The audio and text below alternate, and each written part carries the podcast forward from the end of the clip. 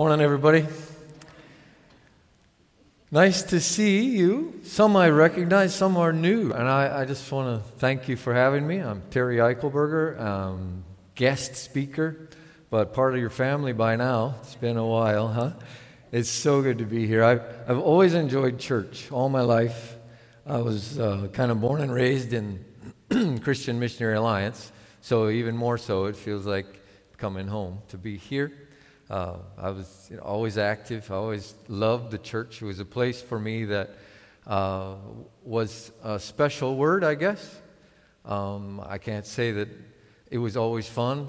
You know, church is boring. Growing up as a kid, but there were moments, and I remember those moments when I knew that I was in a special place because the Lord touched my heart. From when I was a little kid all the way through my life and into adult and ministry. In that, I was really grateful that Pastor Steve called me uh, in between the book of Ephesians, which we did a few weeks ago, and this, what we're doing now. Um, and Pastor Steve called and said, Hey, Terry, do you have an idea of what might be good for us to talk about? And I was saying, Well, thanks for asking. Um, me being the guest and all, I appreciate that. And I said, Well, it might be interesting to talk about how a church can prepare for a new pastor. Because uh, you've been working hard to think about and, and prepare for the day when a pastor will come and you will say, We now have a pastor. Well, what a wonderful thing, but what do you do? To prepare for that. And uh, I had just an interest in that kind of conversation, saying, well, uh, maybe we should talk about some of the pastor epistles like Timothy. We said that's an option. You could talk about Titus or, you know, some of those instructions to pastors, but have all of us think about how we could help the pastor if he is responsible for what we just read can you imagine the kind of responsibility that might be if your pastor is hearing this from his teachers or mentors and saying, Now, when you go to Hillsboro, you're going to be responsible to be this kind of a man. Don't get involved in arguments. That's foolishness. But raise up the gospel. Isn't that what we just read? And so the man who's coming here is being told by his leadership all around him no matter what those people in Hillsboro are like, you be responsible for this and lead them into an understanding of how the church is supposed to be in ministry. Now, we just finished in the book of Ephesians talking about how you and I, members of the body of Christ, part of the church of the Lord, the building that He is raising up to be a place of dwelling for the Father, and, and by His Spirit, He is here. We are vested into this ministry because in Ephesians 4, remember, it says that God Himself has given gifts to the church, some to be of apostles, some to be evangelists, some to be prophets, pastors, and teachers, to equip the saints for ministry. Here we are partnering together with the gift of God, the pastor, and evangelists, and all those gifts that are being sent to you. Some of you are sitting here as gifts to the church. That's what God has done to equip the saints for ministry. I appreciate earlier what was said about in the prayer. Thank you. You have prepared good work for us to do. That was in your prayer this morning. Thank you, Father. You've prepared good work for us to do. Well, if we come to church with that idea in mind, then what is our attitude toward our pastor when he stands up to give us his gift? I want us to really consider that. How do you think about it when someone like me gets up I'm about to be a gift to you. So you're going to have some sort of response to that, hopefully, like you would to a gift. Say, well, let's unwrap that with excitement, enthusiasm, and see what's in this for us because you really have some self interest. The fact that you came to church from God's perspective, to be equipped for the good work that He has ordained for you to do, to be equipped for ministry. And the man, woman, all that you, all of you that took part in this this morning, were getting us to a place where we could be in tune to receive what God has for us so that we're equipped a little better after we leave here today to do some of the good work God has ordained for us to do. How can we think about our pastor in a way that encourages him to do his very, very best at what he's called to do? Think about the worship team. They were here to do a specific thing music, worship, and somehow bring unity for us. I'm a musician. I, I was in a band. I played trombone. I, I know this system where everything has to be in tune just to get started. Before the concert begins, you have this chaotic noise that happens, right? And everybody is tooting away. And what's happening? Tuning. And in the process, every person playing an instrument is responsible for paying attention to one thing, and that's a single note that's being played. And everyone has to adjust their instrument to that one note. I hope you did that this morning. in a sense, that when we come together, the worship is to bring the most important instruments in this room all into the same sound. You know the most important instrument of worship? Your heart. Thank God, because we don't all sing really well. No, the most important instrument is your heart. And the intention of worship leaders is to get the hearts of as many people as possible in tune with the song that's about to be played. God wants you in tune with Him. And part of the job of the songs we sang and the, the messages that you heard in those songs was to take you from wherever you were in the chaos and the sound and the, and the, and the dissonance of your life and to bring about a tuning so that we can be here together and, and all say, oh, okay, now we're on the same note, and the chords sound like they blend. Isn't that a wonderful place to be? I love going to concerts, and, and we all do. We love music when it's done well. And we really cringe when somebody hits that bad note. Because it's built into us to crave for unity, to crave for some oneness, right? That's how God draws us together to Himself. Question still remains then as we look at our pastor, he is an instrument of God. We are encouraging him to be in, in some way the tuning fork. Say, do you hear it? That sound. Bong. Now, can you sing that note? Are you on the same, you know, the same frequency? And when we come together, a pastor is really called to be a kind of tuning fork, a kind of initial sound, right? And then when you hear the sound, the message from his heart, we as members of the body of Christ are then told, listen and tune yourself so that you form a kind of unity of a chord of music together. So you're not all going to sing the same. Did you hear some of the harmonies today? Thank you very much. Some of you in the worship team know how to sing harmony. I like that. They're singing the same song, but not exactly the same note, and yet together it sounds nice. Thank you, we say. When we listen to the pastor, it's just one note but it's supposed to begin an orchestra of sound. How are we going to somehow support that? I, I have so much to say about this, and I was grateful that Steve gave me two Sundays in a row. So if I run out of steam today, I'll just come back next week.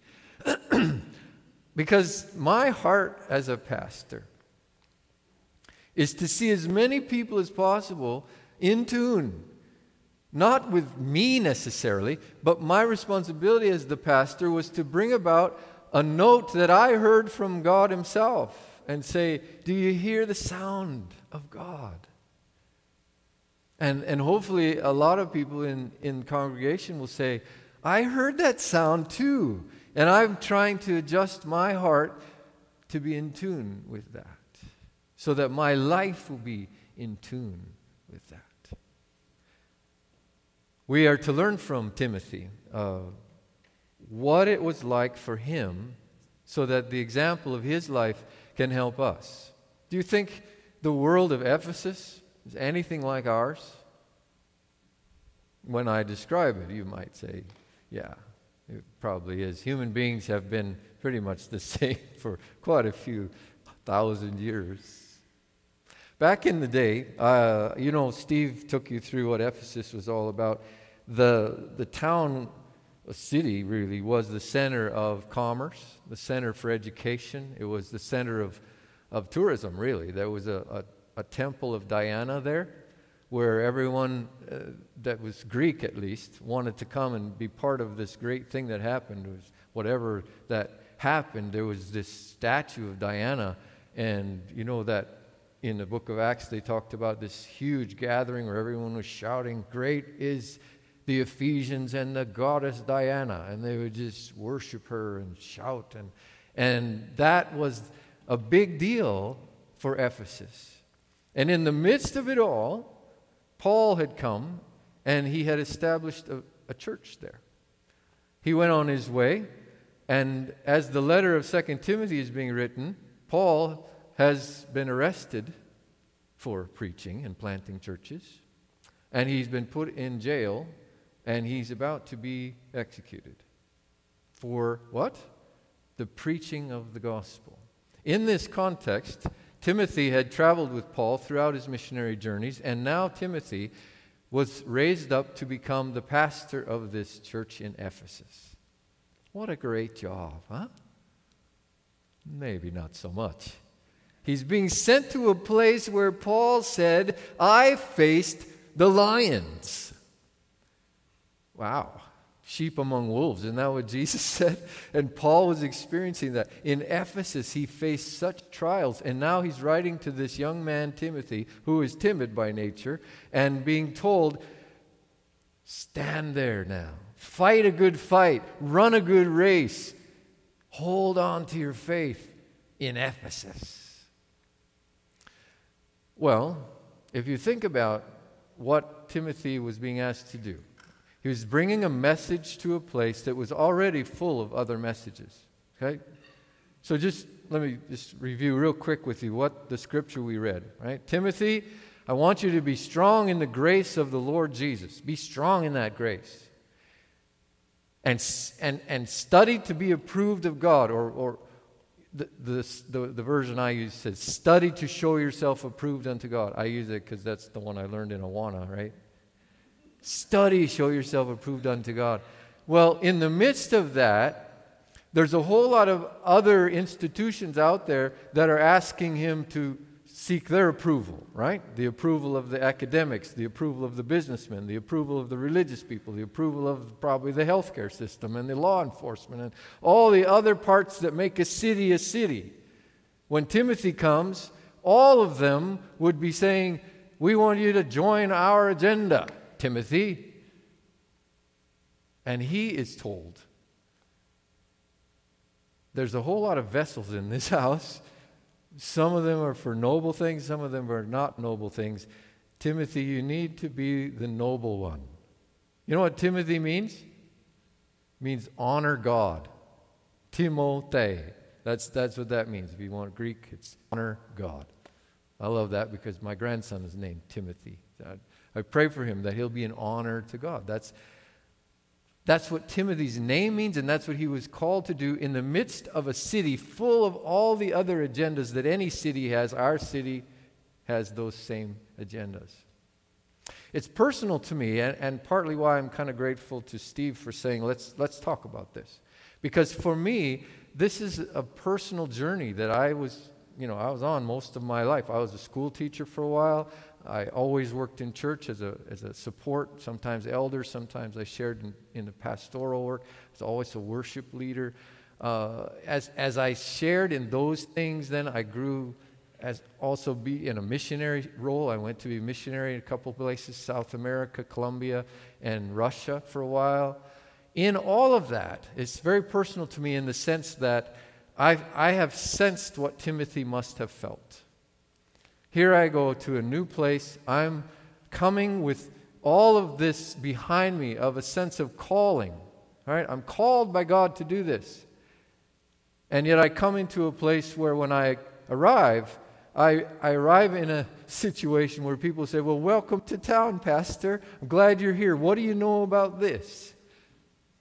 And they come with an agenda, right? What do you know about this? And they come with that agenda. And what I really want to say is, well, I didn't come for that. I didn't come to help you with your latest agenda. I didn't come to help you with your latest cause. I, I really came here to be a representative of the gospel of Jesus. And I think that that's going to be what you need. So that complicates the whole message, right? Back to my original question How do we, as the church, help the pastor stay on his focus? Because he is being told by the leadership, by all of the seminary training, by all of the people who have approved him, say, You're a pastor. We know you're called. It's like Paul would have said to Timothy We know that God has called you for this because we laid hands on you. We prayed for you. We saw the grace of God come on your life, and we know that that's in you. So stir it up, Timothy. You know, that's what's being said to Timothy. And I, and I want you to, to kind of make a decision before your pastor comes that, that that's what you'll be like. because if he does his job the best he can do it and fulfills God's purpose for him, it will be the best thing for you because it will equip you to do the ministry that God has for you to do. Let's dig into this a little bit. I want you to see some of the things that Paul uses to encourage Timothy in this, and then uh, hopefully we'll, we'll get a little clarity about this. First statement he makes Be strong in the grace of our Lord Jesus. Sounds good. That's what a pastor should do. Be strong in the grace of our Lord Jesus and do it according to the things that you learned from me. That's what Paul is saying. Okay? So, learning from Paul, this is a really good Bible. Whose is it? Thank you, whoever it is. It doesn't have a name on it. Nice. So I'm going to read from it, okay? Turn with me to Galatians. This is where Paul says uh, what his you know what his teaching is. He says, Timothy, you know my teaching. I want you to teach what you heard from me. And it's really good to read what Paul says. Galatians chapter 1. I want you to know, this is verse 11, chapter 1. I want you to know, brothers, that the gospel I preached is not something that man made up. Big key right there. Hold on to that. What I'm teaching you did not come from man. That's big point number one. I did not receive it from any man, nor was I taught it. Rather, I received it by revelation from Jesus Christ. When your pastor comes, according to the New Testament, and Paul, what he's saying to Timothy, this is huge right here. When you expect a pastor to speak to you, this is where he's coming from. At least we hope so. Otherwise, he's teaching you things of man and stuff we read out of a book somewhere. I mean, that general idea. We want to hear from God when we come to church. Say amen verse 13. For you have heard of my previous way of life in Judaism, how intensely I persecuted the church of God and tried to destroy it. I was advancing in Judaism beyond many Jews of my own age, and I was extremely zealous for the traditions of my fathers.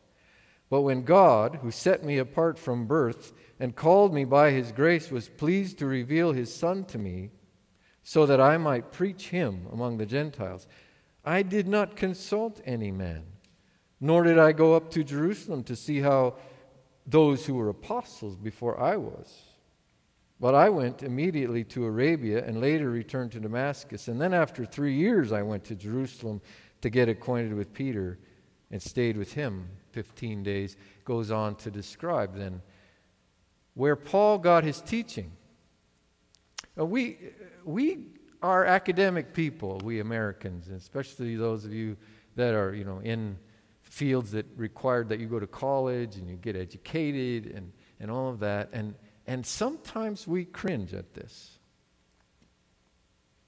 We come to church and we're told to believe something where someone's saying, I heard from God.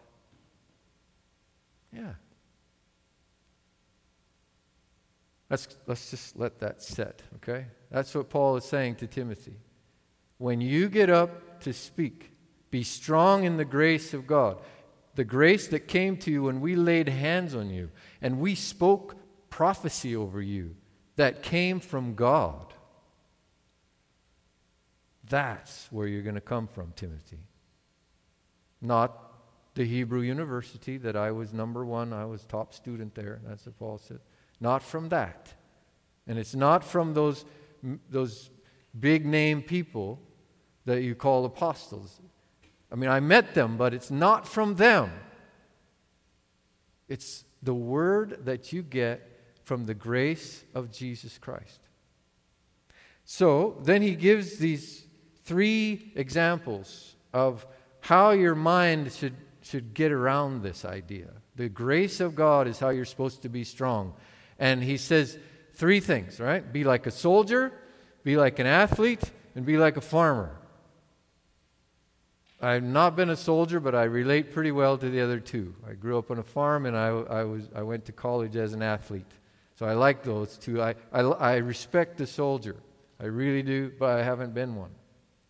But in, in that, I thought it might be good for us to listen to what each of these would say to us if we asked them, okay? The testimony of a soldier.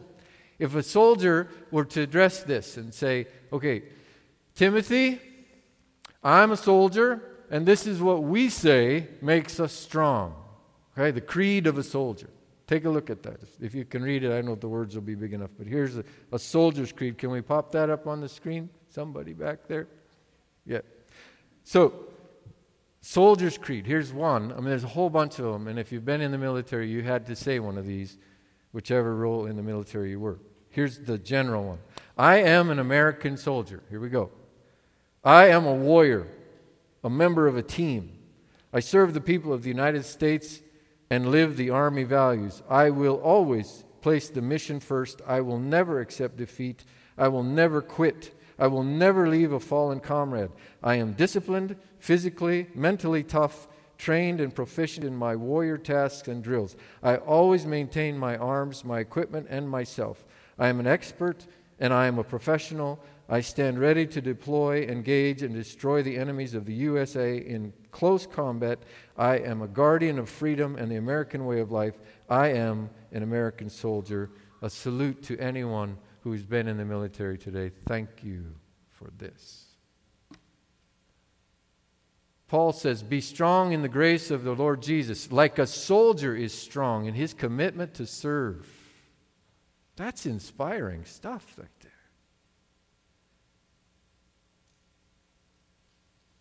He says, Be strong like an athlete is strong.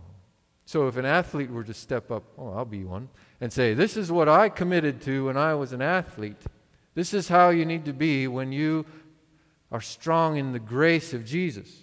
So here's one example of an athletic contract. Let me put that up next. As an athlete, I recognize the commitment that is included while participating in an athletic team. I understand that participation on a team is a privilege to be earned. I will always strive to improve my skills and improve the team. I will always work to represent myself in a positive manner. I understood that honor, integrity, good sportsmanship are keys to my success. I understand that alcohol, tobacco, and drugs are harmful to my body, and I will limit and will limit my improvement and that of the team. And I understand that if I do not represent myself on the team in a positive way, the athletic department will have the authority to suspend or remove me from the team involvement. I have read and understand the above expectations for participation in athletics. I signed those. I changed the way I live because I wanted to be one of these guys. Be strong in the grace of Jesus Christ. Like that, the athlete would say, That's what I, that's what I signed up for. Good stuff. How about the farmer? I love that guy. The farmer, Paul says, be like him. Now, these, these three relate very much into how Paul has written his whole letter when he first starts to talk to Timothy, he said, I want you to fight a good fight. I want you to run a race, and I want you to hold the faith. Keep your faith. And then at the end of Timothy, 2 Timothy, Paul says, I have fought a good fight. I have run the race, and I have kept the faith. And there is set up for me a reward, a, a crown of righteousness for me. So these themes are all the way through everything that Paul is writing to Timothy. And keeping the faith is what farmers do. You'd never be a farmer if you didn't have this kind of grit and faith. I like this one, though. This is, I, think most of you heard Paul Harvey's version of this, maybe. It's, it's a shorter one of that. On the eighth day, God looked down on his planned paradise and said, I need a caretaker it had to be somebody who would plow deep and straight, not cut corners. Somebody who would seed and weed and feed and breed and rake and disc and plow and plant and tie the fleece and strain the milk. Somebody to replenish the self feeder, finish hard days of work with a five mile drive to church. Somebody who would bale a family together with soft, strong bonds of sharing and who would laugh and then sigh and then respond with smiling eyes when his son says he wants to spend his life doing what dad does. So God made a farmer. I respect that. I grew up around farmers, worked the fields, helped a little bit. Be strong in the grace of the Lord, like a farmer is strong. When pastor comes here, can we have that kind of a cheerleader aspect to us? So, go, pastor. Be the best you can be, like a soldier, like a, an athlete, like a farmer. Fight the fight, run the race, be strong, and f- finish. Because when you do, Pastor, it will be better for all of us. I've lived in the church and found it to be the place where I experienced love in a way that was the deepest, most inspiring, joyful experience my entire life. And the most hurtful, wounded place I've ever, ever experienced. Love is like that. If you open yourself up to love, the deepest love there is, the Father's love, makes us a bit vulnerable. It does. And yet, this is what Paul is asking Timothy to be in front of all the people that he's going to in Ephesus. That kind of a person. And all the people of the church are to join in this risky behavior that ended up putting Paul in jail, in prison there's the good news and the bad news of that of, of joining a church right there you will be loved and experience joy in a way that is beyond this world better than anything the world could offer and it's dangerous. It's not necessarily a safe place, even if you're wearing a mask. and may I use that metaphor? Masks are such a common protection for us in you know a wider sense than just your health care. And churches are full of them. Masks that we wear. And as we think about this, it, it isn't, isn't like I'm criticizing it, I'm just describing the world that we come from. Because when we come from wherever we are out, out in our life. We're coming from one of the spheres of society that we've chosen to live in. Some of you are business people. That's the world you come from. That's the mentality that you hold when you come to church. That's how you think. You, some of you are academics and you're in the school and education, and, and that is how you think. It's, I know that. I lived that. 20 years I was a math teacher. And, and we come from a certain way of thinking. Some of you are in healthcare. You have a way of thinking about life. Some of you are in politics. You have a way of thinking about. All of that comes into the church when we gather together because that's the way the church is supposed to be. That's the way heaven describes the church. People from every tongue, every tribe, every nation, every ethnic group are gathered around the throne and they submit to one person the glorious Lamb of God. Worthy is he to receive all of our honor, all of our praise, all of the glory. And every sphere of society comes together and submits to the grace of the Lord Jesus Christ. That is an incredibly beautiful thing when it happens. But let me tell you, my experience as a pastor, as a missionary, as a school teacher, all of that really causes some problems in church, which is why Paul said to Timothy, Study to show yourself approved. You got that? To God. Because you're going to be asked to be approved to the academic world. You're going to be asked to be approved by all of the other spheres of society. And Timothy, what are you going to say? No wonder Paul said to him, God has not given you a spirit to fear, but to love and power and of a sound mind because you're going to need it when you're forced into a situation and that sphere of society comes and says, Hey, are you this? I mean, I had that experience when I was being interviewed for my job. Some bless her heart, grandma, says to me, So are you a Republican? Do I answer that from the grace of God in my life? How do I answer that from be strong in the grace of the Lord Jesus? There's all of that happening. And, and as I said, I was grateful to Steve that he said, Well, let's talk about it. Huh? Let's talk about how to support the pastor in the midst of all of the vessels in the house, all of the stuff in the house. And, and to be noble, to be an honor to God. Timothy, learn to be approved unto God. I'm running out of time. A couple examples I want to just, just close with. When, when people bring their agendas into church and they want stuff to happen according to their agenda, one funny one and one not so funny.